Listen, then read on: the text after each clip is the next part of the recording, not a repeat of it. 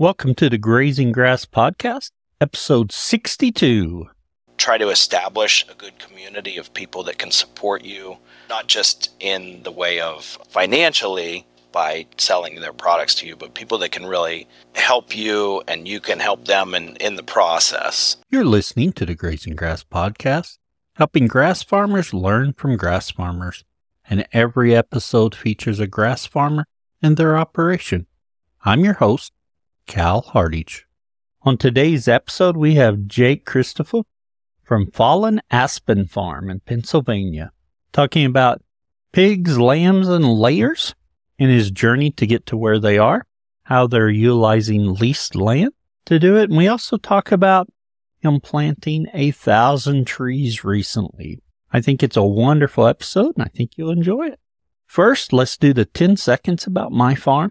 I think about the time you're listening to this, we're going to be in a heat dome. It's going to be pretty warm here in Oklahoma as well as northern part of Texas, the way the map looks. But the weathermen are saying there's some rain next week, so I'm always hopeful. Grass is holding up good for us, but it is getting hot and dry, so we can always use more rain and less heat. This week's review comes from YouTube. Yes, we have a YouTube channel. If you haven't hopped over there and subscribed to us, we encourage you to do that. Also, if you'd like to click the like button on any of those videos, we appreciate it. It says, I love the Grazing Grass podcast. Please keep making more. We are working on it and we have some great episodes planned for the future, as well as some changes coming to the website. Podcast will continue as is, but some changes on some things around it are coming up and we will let you know in the coming weeks. But anyway, let's talk to Jake. Jake, we want to welcome you to the Grazing Grass podcast. We're excited you're here today. Hey, thanks for having me. Jake, can you tell us a little bit about yourself and your operation? My name is Jake Kristophel. We have a farm here in western Pennsylvania. Plain Grove, PA. We're about an hour north of Pittsburgh. We currently lease 57 acres on Western PA Conservancy land, nonprofit, and my partner and I run the farm. We've been here for 10 years now. Pretty much done everything. What we have currently is uh, pastured pigs, grass fed lamb, and pastured eggs at the moment. Before we talk about some of that livestock, so you're leasing 57 acres from Western PA Conservancy. It's a nonprofit organization out of Pittsburgh that conserves green spaces. So they just purchased the other two recently, but we've been here for about 10 years now. The whole property actually that we sit on is about 400 acres, but we only lease 57 plus the two barns. It's, it's an amazing property. I, I really never want to leave. We got a really nice creek running through the whole thing. We have a fen on the property, which, if people are not aware, it's more of a rare wetland area with really alkaline water. Pretty much all under our fields and everything, it is limestone. So that's where we're getting the alkaline water from, which also gives us really amazing water. A little bit of history on the property right back here behind our house, they were quarrying a lot. We also have a couple mines that they were pulling pig iron out from the top of the limestone and making cannonballs for the Civil War, shipping them out on the railroads. I think there was a couple hunting camps and stuff, but then for the last 60 years, it has been in just a grass fed beef operation. So our soil is a little sandy, a little bit rocky, but really nice topsoil here. There was a woman who owned it for about 40 years that ran just cattle. And then there was another farmer who, once she willed this whole property to the conservancy, went to him, and he was a organic grass-fed beef operation for 23 years. He got into some discrepancies with the conservancy and got kicked off. and then it sat for about three years vacant. Then a buddy of mine was the land steward here. You should uh, go after this. And I was like, yeah, maybe we will. And uh, that's kind of how we started into farming. We really don't have any background in farming. My grandpa on my mom's side had a farm and used to farm with horses and everything like that. Never even had a tractor, mainly because they were poor. But uh, other than that, really no farming experience. Always did a lot of, you know, canning and grew up gardening and having chickens and stuff like that. And my partner Desiree, she's actually from Providence, Rhode Island. I grew up 20 minutes down the road from here. She's lived all over the country, up in Alaska, California. She's worked in fisheries up in Alaska and then did a bunch of stuff out in California. But yeah, now we're here. We're here farming. so you got that land 10 years ago. What'd you start doing immediately with it? when we got here, the first thing we were doing, we were growing garlic and we were doing vegetables. We put in about a thousand crowns of asparagus, and we were doing a pastured egg operation, and had about 200 chickens at that point. We had no idea what we were doing, like at all. Made a lot of mistakes at the beginning. We planted our asparagus out in the middle of one of our fields, like not even close to the barns, not even anywhere where we even had irrigation same with the vegetables.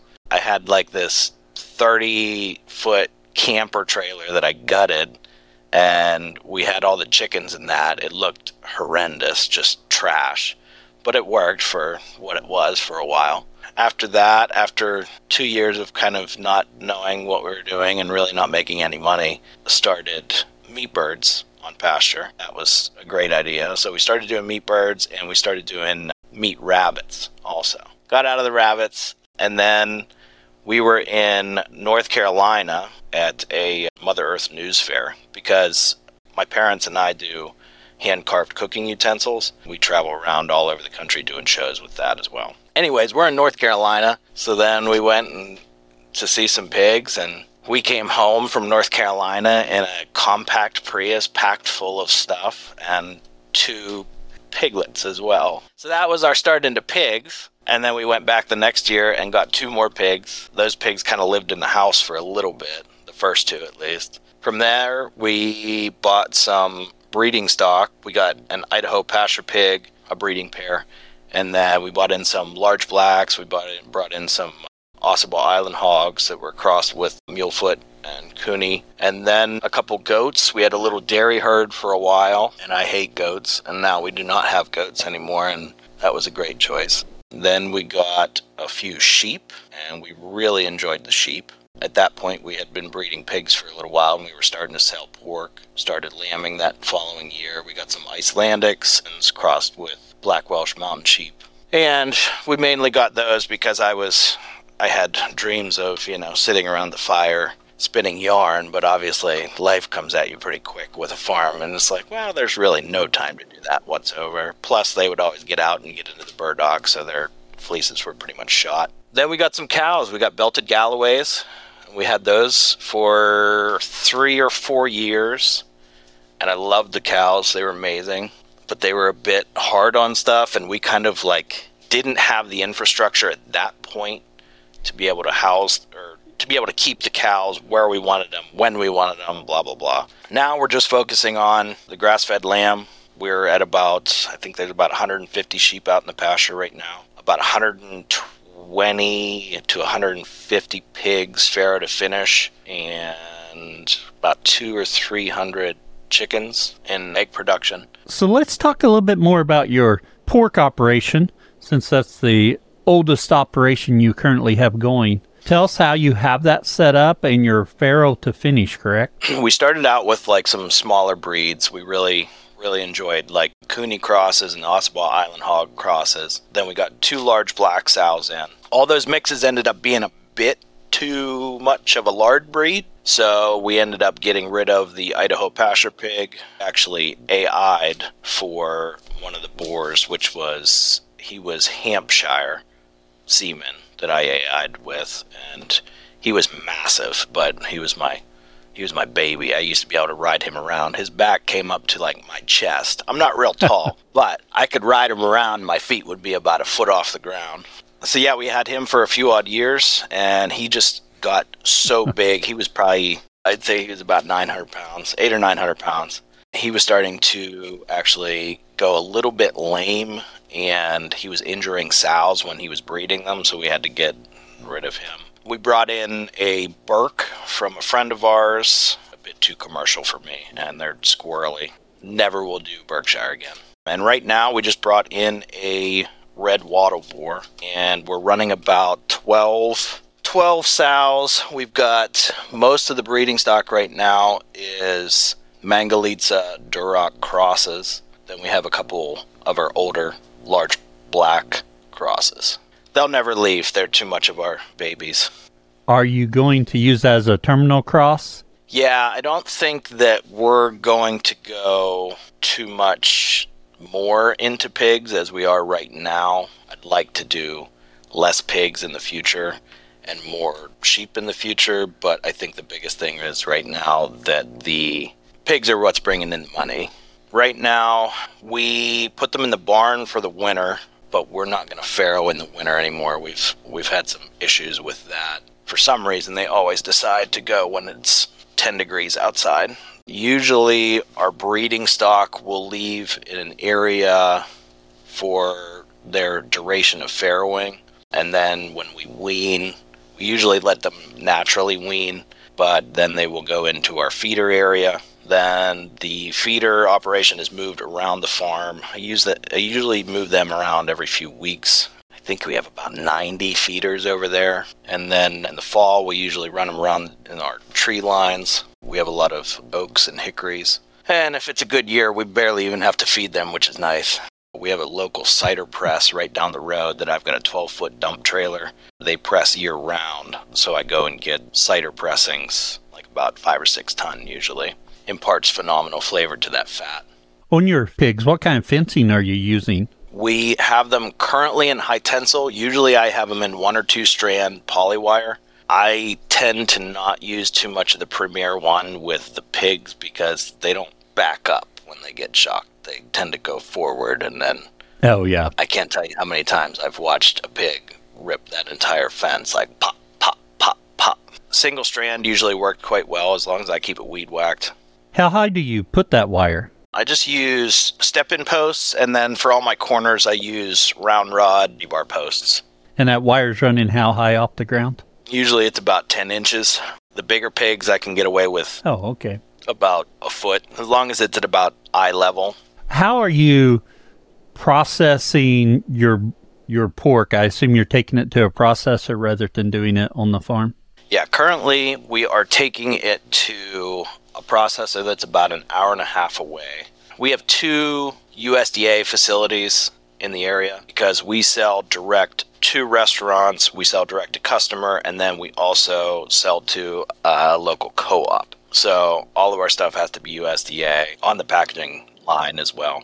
It's very important to us how our animals are treated, especially for that one shit day that they have. And then you're getting your cuts of meat and you're selling, you mentioned doing some restaurants. Are you selling farmers markets or do you have clientele built up and just selling from the farm? In the wintertime, usually we do home delivery. We still do a little bit of home delivery right now. Mainly, we do two farmers markets Saturday and Sunday in Pittsburgh, which is about an hour south of us. And then to the grocery store, they, they order once a month or every few weeks. We sell to them year round. Are you trying to finish pigs? I assume year round. You mentioned earlier you're not going to farrow in the winter anymore. But how's that affecting your finishing out? Finishing out, it's still about the same. We usually process it about between eight and ten months. Now you're farrowing on pasture? Yeah, usually what we're doing is I'll throw either junk bales, junk round bales out into the pasture for them to make nests out of, and they'll just make their nests out of those, and usually no issues. And you keep them on the sow till the sow weans them. When do you find the sow typically weans them? I think we go a little bit longer than most people. I know a lot of people that sell feeders will wean them at five weeks. They'll be getting grain, but they'll still be getting that milk. If we wean them too fast, they're just not nearly as healthy. Usually, we're going to hit about eight to ten weeks, is when the moms will naturally wean them. And in addition to your sheep, or sorry, in addition to your pigs, you have sheep. Tell us a little bit how you manage those. just started slowly growing our stock up. We had an Icelandic ram, so they were all at the beginning crossed with Icelandic. Two or three years in, we got a Katahdin ram and started crossing with him and really increased our size. I think as of this past year, we were at about 70 ewes. This year, we should be somewhere around 100. We had a lot of singles and a lot of triplets this year. It was weird. This past year, this past summer, we brought in a Texel ram. We introduced him for the first week of breeding season. His lambs and our other rams' lambs is it's night and day. I mean, they were we just sheared them and they were about three months old and live weight. Some of the ones I was picking up were almost 80 pounds, which amazed me because usually our sheep don't even get that big until like 10 months. the only issue was with that, he brought in barber pole worm last year and pink eye, which I thought he had been wormed. He had not been wormed and not have any symptoms of it. And that ran through our flock last year like wildfire. And we had never had barber pole on our property. And once they went down, they were dead. I mean, you just couldn't bring them back. And since it was still COVID-ish time, the supplies of Prohibit, which seems to be the only thing that works for barber pole worm, were not available anywhere. We had to scour everywhere. You couldn't find it on the internet. You couldn't find it. I mean, Tractor Supply doesn't even carry it anyways. We found it at this little hole in the wall Agway. Finally, once we treated them with that, it was completely gone. But it was pretty devastating. We lost about nine sheep, most of them lambs. I think we lost two ewes two of our bottle babies, which was heartbreaking. The way that we run our sheep at this point, this is the first year, so we have about 150 sheep on pasture. We we lamb in the barn usually, depending. Last year we lambed all out on pasture. They were beautiful. This year, since we started lambing a little bit earlier, which was in the end of February, we started lambing in the barn with pasture access to a few acres, and then just fed hay in the barn and out in the pasture. I use Premier One fencing, which I have a serious love hate relationship with that stuff. It works really nice for training, but I've had a lot of issues with it. And if you're ever trying to go around anything that has a little tiny branch or it's there's a lot of swearing going on when I'm using Premier One fencing. At this point, we're pretty much doing daily moves. I've got about 150 of them on half an acre to an acre. At this point of the year, all of my pastures have pretty much gone to seed head, so I'm really trying to run them mm-hmm. in smaller areas to really stomp that stuff down. Or I'll leave them in there for an extra day to get them to eat all those seed heads. I usually end up still going through with the brush hog just to clip all those pastures, anyways. We're just getting ready this week actually to split all of our ram lambs off because we do not castrate. Jumping back just a little bit on the breed, you, you use that text, Texel ram for a week. How woolly are those sheep out of the Katahdins? I don't know if you have any straight Katahdins, but you use the Katahdin ram for a while. What we actually found was the Katahdin cross will actually grow wool but shed it. So the ones that we crossed with the Iceland, Icelandics originally, and the ones that we crossed with, they will grow a nice, really big coat of wool in the wintertime. Not hair, but wool.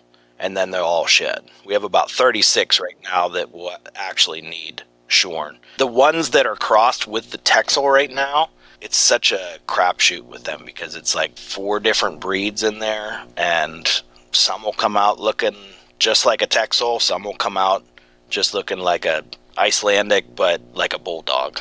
All the wool is all constantly different. Some some of them have hair, some of them don't. I'm kind of curious about that cross because I've got Katahdins, and I've thought about using a different ram just to get a little bit of size, Dorper or Texel, but not sure yet. We'll see how the coming year goes. Crossing with a wool breed, yeah, it might be a pain in the ass to shear them every year but you're going to get a way better size conformation is what I found because you know like with the Katahdins are kind of just like long and lean and they don't put a ton of weight on them they're kind of that slow growing but mixing in that wool breed, you get some chonk to them. Now, you mentioned a while ago you're getting ready to wean ram lambs and you don't cut them. How are you going to keep those ram lambs away from the ewes? That does pose a problem sometimes. Actually, last year when we were loading all the ram lambs to butcher, I had gotten all of them in the barn, everybody uh, loaded onto the trailer. We sent like 20 or 30 ram lambs, and it was the last of them. I walked up just to check on the sheep, and I'm like, if there isn't one ram lamb that got through three high tensile fences, hot high tensile fences, and got the whole way over to those ewe lambs, I'm like, you know what, screw it, you can stay. I, I'm not even chasing you down. I'm done. if you went through that much trouble to get to them, fine. So he'll go to butcher this year, but so there might have been a little bit of inbreeding there, but whatever is what it is. It is, and I find I'm getting ready to re- wean lambs pretty shortly too, my ran lambs, and I'm already dreading that because that's a battle every year that that I suffer with. I've thought about using Premier One netting to go around and keep them isolated a little bit better, but I haven't done that yet just because of the labor involved. When we separate, we'll take the one flock of ewes and put them at the opposite end of the farm. And then we'll take the rams and put them at the other side. They really aren't that interested until about October.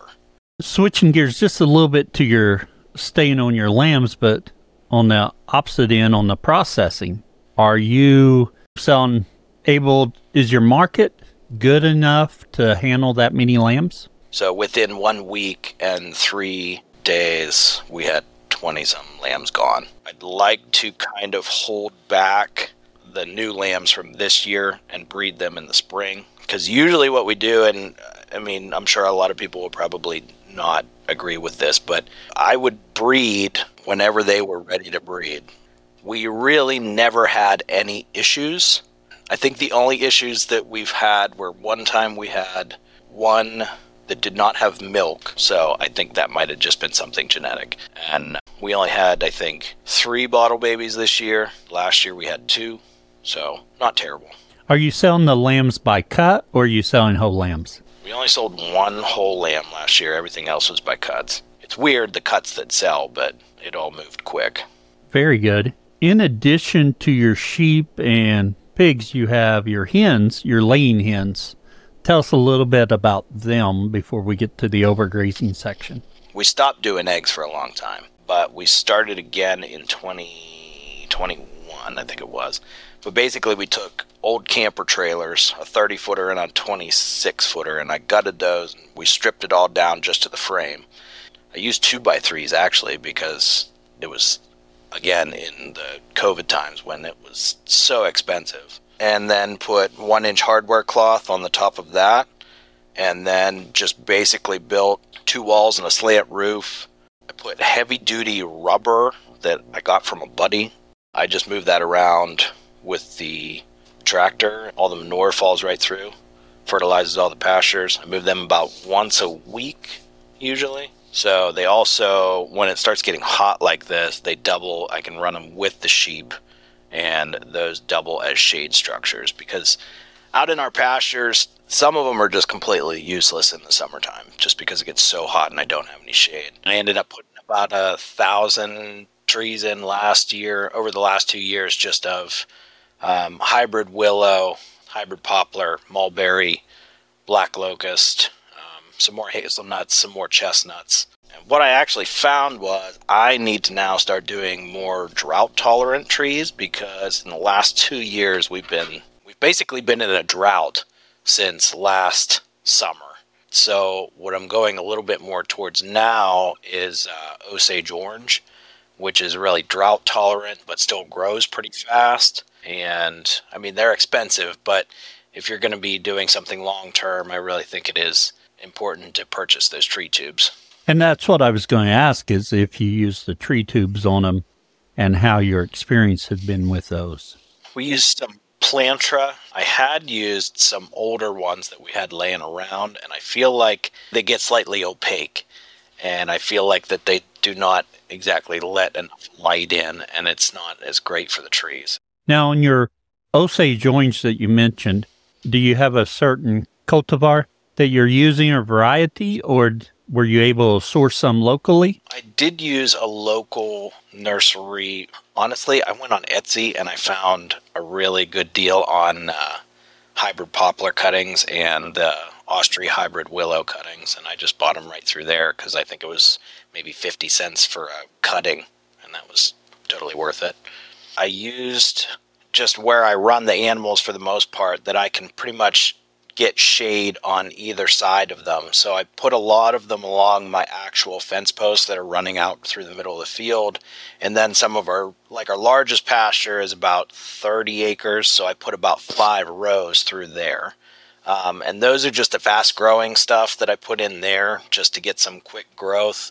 And uh, I'm going to be, whatever dies, I'm going to be replacing with probably Osage Orange and then some other stuff. So it's just really where I needed it for those fields to be viable to be able to graze in because you know when it's 90 degrees out i can't even put anything out there without and even with the shade structure or anything like that it's a pain in the ass to move that thing around very true and then in addition to the shade you get the potential for a little browse depending on your animals and then you get whatever fruit they drop which that's what the the honey locust with the bigger pods are supposed to be really nice for. In addition to your trees, have you planted anything else? Or are you using the native forage there that you have? I told you that we lease off of the Western PA Conservancy. They do a lot of conservation planting and what have you. So they plant a lot of trees on their properties and they also do wildflower plantings. But this past year, they bought a woods no till drill, seeder, two box, six foot That thing's amazing. But I have access to use it. So we planted about, I think, 30, 30 acres this year with some native pasture mix big blue stem, little blue stem, uh, Indian grass, switchgrass, oh, yeah. blah, blah, blah. And then also, there's this seed company right up the road from us. It's called Ernst Seeds. Their portfolio is amazing from what they actually have. And uh, I bought that through them. And then we also got this Buzz and Fuzz mix, which I was pretty excited about, which is a native mix and stuff specifically for sheep. I think they're mainly going after that solar farm um, pasture mix out here because that's really starting to blow up, and uh, there's going to be a lot of sheep grazing under those solar farms around here. And did you put all those mixes in with that no-till drill? Yeah, over the years I've tried. Like when we had the cows, I used to go in and pre-seed, uh, just broadcast before I sent the cows in and have them kind of stomp everything in. I also don't think that I had enough cows to really make it work as well. I mean, I definitely seeded a ton of. All of our pastures now are pretty much covered in clover, which I did quite a bit of legumes in there. So those ones definitely came up. I don't know how much the grass seed really worked but the legumes definitely took off. I feel the same way that when I broadcasted seeds in and let the cows try and trample it in, at times with certain species, I feel like I get a good result. And then other times I'm like, I can't even see I made a difference. So I dream of having a no till drill just to play with, but I'm not there. If you have the right weather conditions and it's just wet enough that you can really get a hoof print in, then you're going to get a little bit more seed to soil contact with that. So a lot of goldenrod was coming up in our pastures. We ran the pigs over a lot of those pastures and they pretty much eradicated the majority of the goldenrod and some of those weedier species like burdock and yellow dock and stuff like that and they've all come back really nice pasture, honestly. But there still is quite a diverse mix. There's still a lot of weeds out there, what some people would call weeds, but the sheep that we mainly have, I mean, they like the forbs a lot better than they like the grass. Work pretty well for them. What do you do if you're getting short on grass or if your grass is getting too mature? We don't really run out of grass. So, like I said, this is the first year that we've had uh, a larger amount of sheep, so 150 sheep at this point. But when all of our grass goes to maturity, basically I just run them a little bit longer to get them to, because they will eat a lot of those seed heads off and trample quite a bit of it. And then I'll just go in and clip everything that's needs clipped. It's always a judgment on my grazing ability. I got to do a better job of it whenever I have to go out there and clip anything.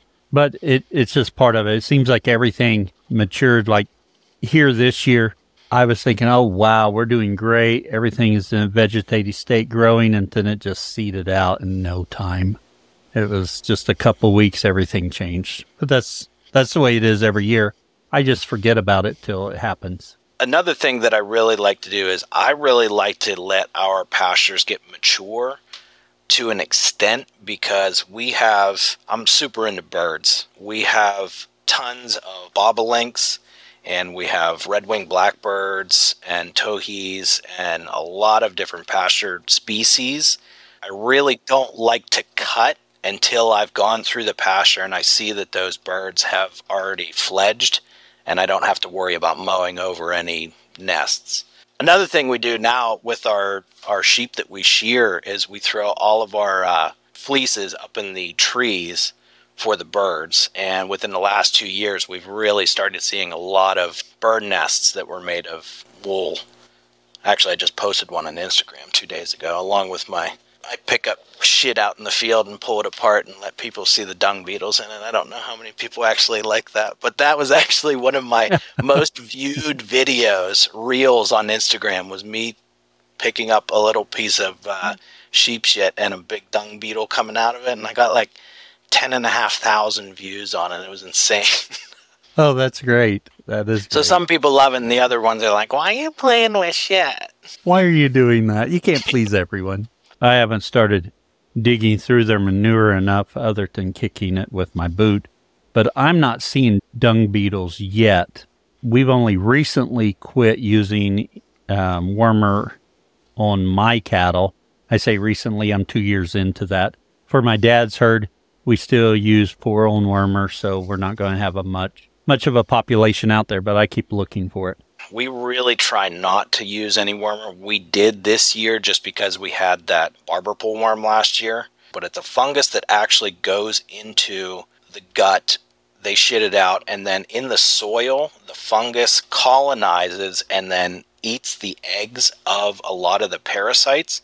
So reduces the parasite load by I don't know, depending on what kind of ruminant you have, up to like sixty to ninety percent. Um, it's not going to worm them, but it does decrease the population that they're putting back into the pasture with their manure. So it's part of a, a management program, but it's not going to save your animal from worms. Right, but it definitely will reduce the amount of parasites in your pasture for the following years. So if you are on a worming schedule and you can kind of knock that out, whatever new worms that they get that they're going to shit out, then you can actually kind of mediate that. Oh, yeah, I'm going to have to look that up. You mentioned earlier that you stockpiled forages for winter. Uh, tell us a little bit. Uh, when do you start stockpiling?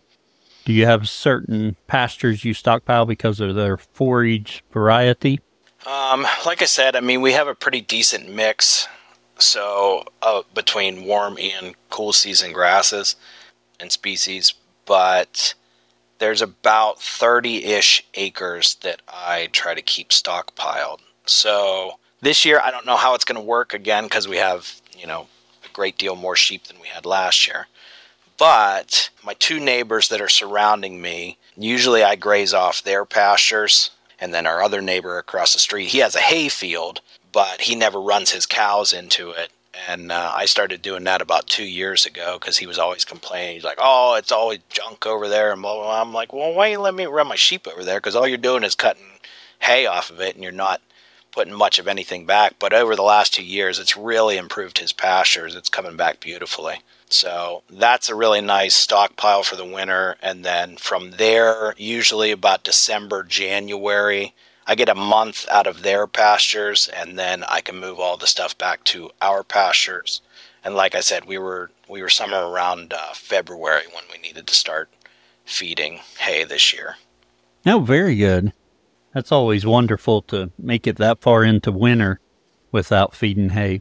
Jake, as you look towards the future, what are some of your plans for the next few years with your farm? My parents actually have a building down in Harmony, and it's an old train station uh, that we were talking about remodeling and taking our animals to be killed USDA and then being able to bring them down there and break them down and have that facility be also USDA on the packaging line so then we can really control the process and not have so much variation be able to do you know sausage flavors that we want nitrate free bacon etc but other than that i think doing more lamb as we said i really like animals that eat grass they're a lot cheaper than animals that eat grain Oh, yes. Well, Jake, it's time for our famous four questions. Same four questions we ask of all of our guests. Our first question What is your favorite grazing grass related uh, book or resource? I mean, resource is basically YouTube and everything on the internet. It's, it's very helpful. Um, I just recently read a book oh, it is. that I thought was fantastic called uh, Fertility Pastures. I've read a lot of different grazing books. Greg Judy on YouTube. I take stuff from everywhere. I can't say any of them are my favorite. I just I'm constantly on headphones listening to audiobooks and everything else and podcasts. You guys, you know, listen to the Grazing Grass podcast and um, the Working Cows podcast is another good one that I enjoy. But um, yeah. Very good. Our second question What tool could you not live without on your farm? The side by side and my tractor and then uh, non-tool wise, probably my partner Desiree. She's a uh, pretty important piece to the farm.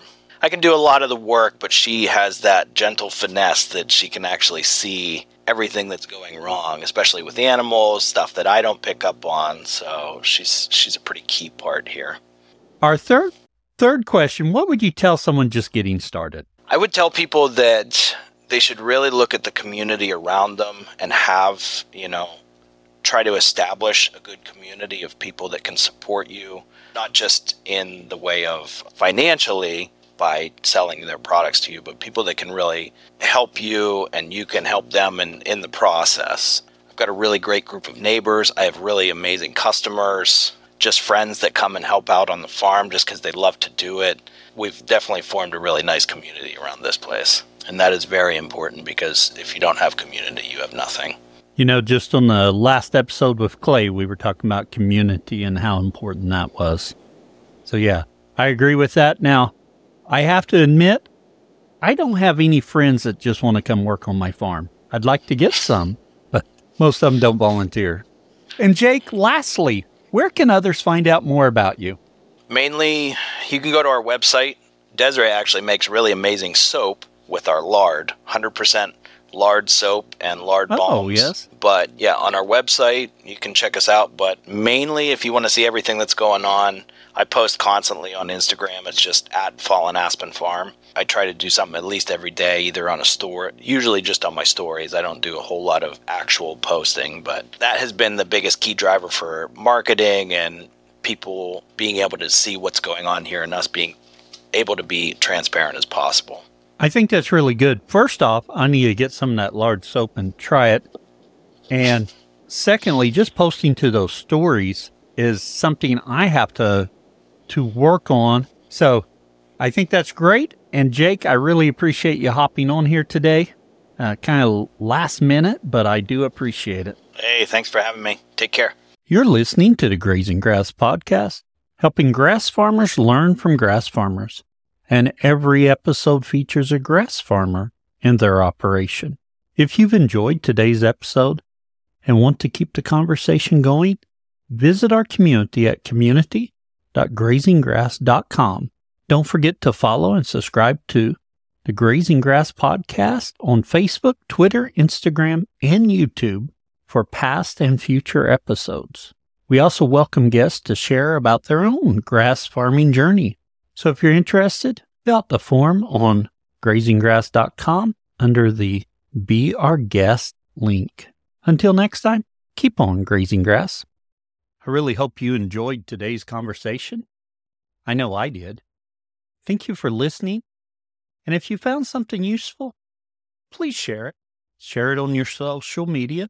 Tell your friends. Get the word out about the podcast. Helps us grow.